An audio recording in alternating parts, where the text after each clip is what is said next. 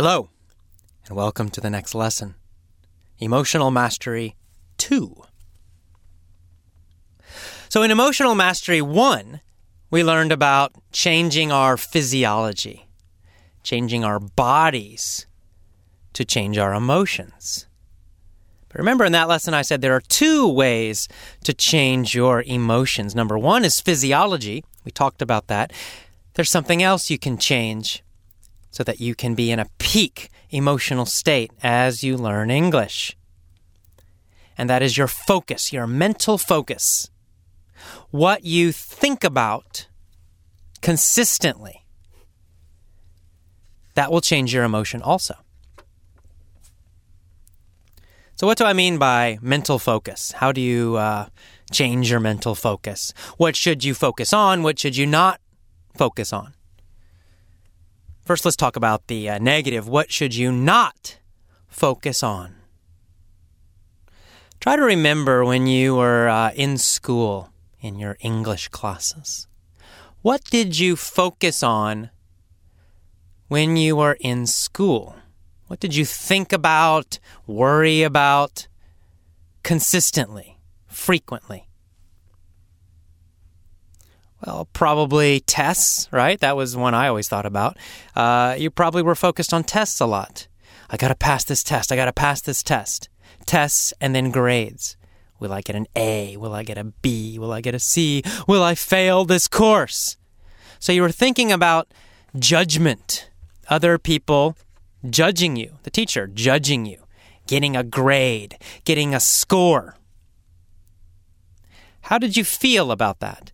When you think about tests, tests, tests a lot, and you think a lot about a score, a grade, A, B, C, or maybe now you're thinking about the TOEFL exam and you're worried, what number will I get on the TOEFL exam?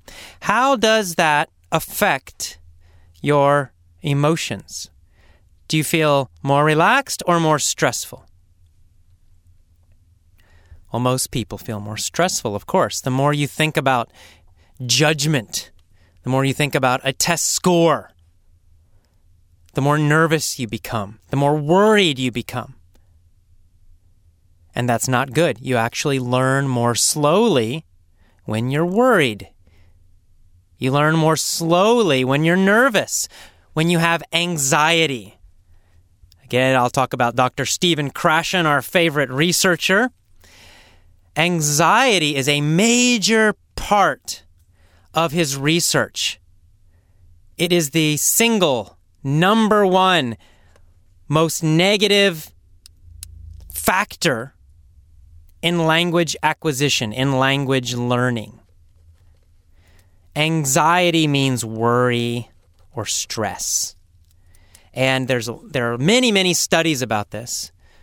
They, they study different language learners, study different English learners, and they study. They put them in a situation where they're more stressed or more worried, and then they have others that are in a more relaxed situation. And the relaxed students always learn better and faster. So let's say after six months, the relaxed students will have better grammar, better pronunciation, better listening and understanding, better writing skill, better everything. The anxious students, the worried, nervous students, the stressed students, of course, have worse pronunciation, worse speaking ability, less vocabulary, worse writing, less listening comprehension, listening understanding. So, what was happening in school was you were actually learning to fail.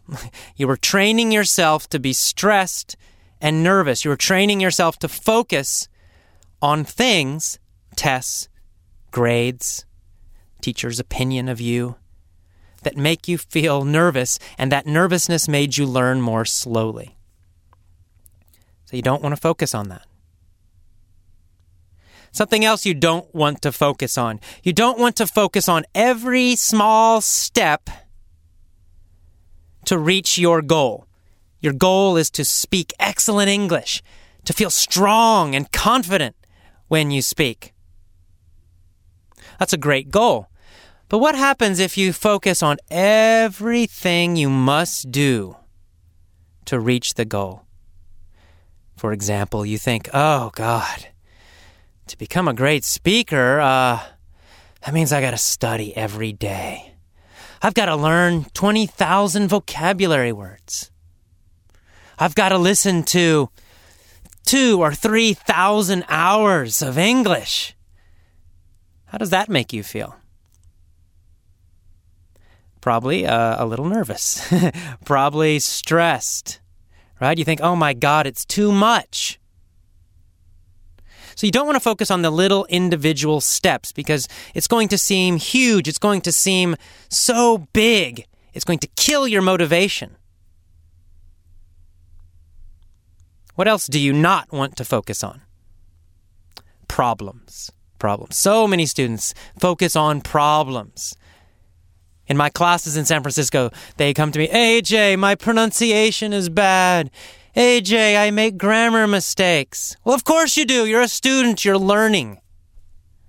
It's normal. You're going to make mistakes. You're going to have problems sometimes. You're going to make a mistake with your pronunciation. I do. I'm a native speaker, I'm an English teacher. I make mistakes all the time. It's normal. You can't focus on it. If you focus on it, if you focus on the negative, if you focus on mistakes, if you focus on problems, your emotions become weaker and weaker. You actually get worse. So you just need to relax about this. Everybody is human, everybody makes mistakes. It's a normal thing. Finally, you do not want to focus on the past. Most of my students have very negative experiences with English from the past. Most did not enjoy their English classes in school. When I ask about their past with English, oh, oh, it was terrible. People tell me, students tell me, I'm not good at English. I was always bad in my English classes. I've studied for six years, eight years, ten years. Still, I cannot speak well. They're focused on the past. Well, the past is not the same as the present. The past doesn't equal the future, as Tony Robbins likes to say. And it's true. In the past, you used very old traditional methods that made you feel bad. Sitting in a class, still, not moving, being graded and tested constantly, studying boring grammar textbooks. That's not a method for success for most people. Some people succeed with that, but very few. So the past was different. You're now learning in a very different way. You are different now. Don't focus on the past. All right, so enough of what not to do. What should you focus on if you want to be happy, if you want to be excited, if you want to learn very quickly, faster than before? What should you focus on? What should you think about consistently all the time? Well, number one, instead of focusing on the little steps and all the little problems, instead, focus on the end result, the final result. That's what you need to focus on. Focus on your ultimate success. So, in other words, use your imagination and see yourself, imagine yourself speaking English fluently, quickly. Imagine yourself smiling as you speak English with a native speaker.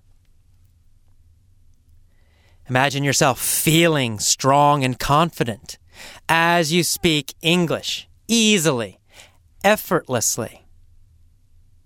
Every day, focus on this thought the end result, what you will ultimately reach, ultimately achieve, what you will finally do. Focus on the end result every day the final result. Do not focus on the little steps you must take every day. Focus on the final result every day. Second, focus on the purpose, the reason you are learning English. I mean, why? If your purpose is to take the TOEFL exam, you're going to be stressed and depressed. Nobody is excited about a test. Uh, nobody I know. That's not a good emotional thing to focus on. It's not a good reason to learn English. Taking a test is a terrible reason because it makes you feel stressed, nervous, tired, and bored. You need bigger, better reasons. Yes, maybe you need to take the TOEFL exam, but why? Why do you want to pass the TOEFL exam? Maybe you want a great job that requires English, where you can use English, an international trade, perhaps. Maybe you want to study in the United States, go to a university in the United States, have a great adventure in another country. Now that makes you feel good, right? Thinking about that, imagine yourself in New York City or in San Francisco, meeting native speakers, talking effortlessly, easily, making new friends, a great new job with more money. Now, those are great things to focus on. So, you want to focus on compelling, strong reasons why you're learning English, why it's important, the benefits, things that make you feel great. Do not focus on a test, please. So those are the two things. Number one, you focus on the end result and they're related. They're basically the same thing. Number two, you focus on the reasons why, the purpose. So you have to imagine very vividly, very strongly in your head what it is you will finally do. See the end result. And then feel the emotions. The last step is you want to see the end result with emotion. Let yourself feel that it's real. So when you focus on speaking great English, feel the emotions. Feel proud. Feel happy. Feel confident. Smile big Imagine how you will feel speaking excellent English. Okay, so let's review very quickly about focus. The main thing about focus is very, very simple. You're going to focus on the end result, the final result. You want to focus on the thing that makes you feel great, the situation, the benefits, all the great things that will improve in your life by speaking excellent English. That's what you need to focus on every day. Write it down. Write down, make a list of all the great things that will happen in your life when you speak excellent English. New friends, maybe. Maybe uh, great new uh, travel experiences. Maybe living or working abroad. Maybe a better job. I don't know. You have to make your own list, but make it a big list. Write down all the great things that will happen in your life. And then every day, focus on those. Review those every day. Teach your brain to focus on these positive, inspiring things, not on these negative things, not on problems, not on the past. Okay, so that is it for this main speech on Emotional Mastery 2 Focus. Next, let's listen to the vocabulary and then we'll have the mini story. See you soon.